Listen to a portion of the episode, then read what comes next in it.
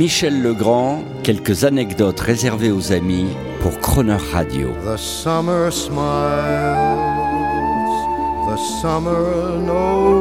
Michel Legrand, paradoxalement, c'est à Paris que vous avez rencontré pour la première fois le grand crooner américain Bing Crosby. Oui, et alors, euh, comme, comme j'étais fauché et que j'avais un, grand copain qui s'appelait Pierre, qui s'appelle Pierre Grimblat, qui était très fauché aussi, on avait, on avait sous-loué un, bout d'appartement à deux, avenue Niel.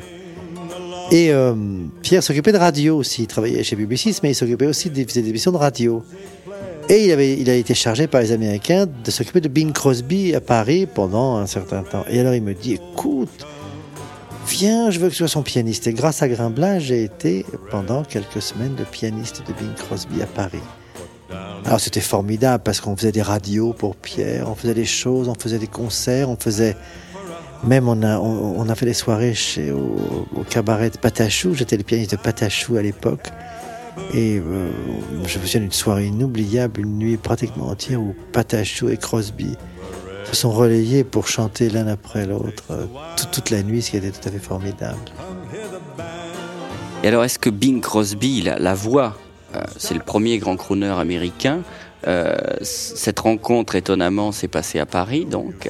Est-ce que Bing Crosby a, été, euh, a eu une influence sur votre carrière de vocaliste?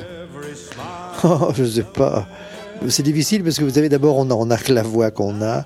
Et puis à cette époque-là, je pensais pas du tout euh, chanter moi-même. Mais c'est marrant parce que d'ailleurs, à, ce- à cette époque-là, je ne pensais pas du tout à l'avenir. C'est très très curieux. Comme je trouve que lorsqu'on est jeune comme ça, les choses qui viennent sont des choses naturelles et que finalement, on a l'impression qu'on va toujours rester dans cet aquarium-là, sans vraiment bien réfléchir à ce qu'on a envie de faire plus tard. C'est très étonnant. Est-ce qu'accompagner Bing Crosby euh, dans un studio de radio, euh, c'est la même technique, c'est la même sensibilité qu'accompagner par exemple Jacqueline François euh, dans un concert? Vous savez, oui, si la musique change un peu, l'esprit et, les- les- et la technique elles sont les mêmes.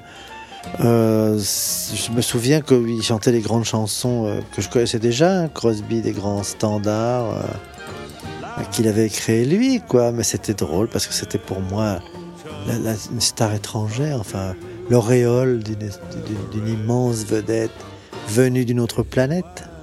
Quel conseil vous a donné Bing Crosby? Oh, rien, il disait rien du tout. Parce que moi, je disais, alors, bon, je lui faisais dire parce que je parlais pas anglais, alors ça, ça, ça me convient. Mais c'est parfait, me disait-il, c'est très bien, allez, allez-y, mon cher ami, faites ce que vous voulez. Non, non, il n'y avait, avait pas de conseil, il n'était pas emmerdant. Hello, Dolly. Well, hello, Dolly. It's so nice to have you back where you belong. You're looking swell, Dolly. I can tell, Dolly. You're still glowing, you're still crowing, you're still going strong. We feel the room swaying. Cause the band's playing one of your old favorite songs from way back when. So take her rap, fellas. Find her an empty lap, fellas. Dolly'll never go away again.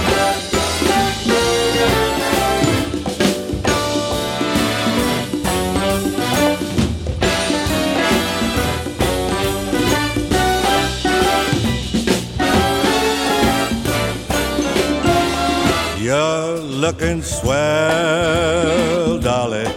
I can tell, Dolly. You're still glowing, you're still crowing. Yes, you're coming on real strong.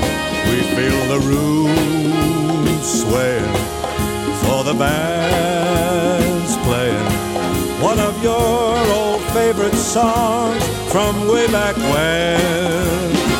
So, Golly gee, fellas, find her an empty knee. Fellas, Dolly'll never go away again. Dolly's done come back home to stay.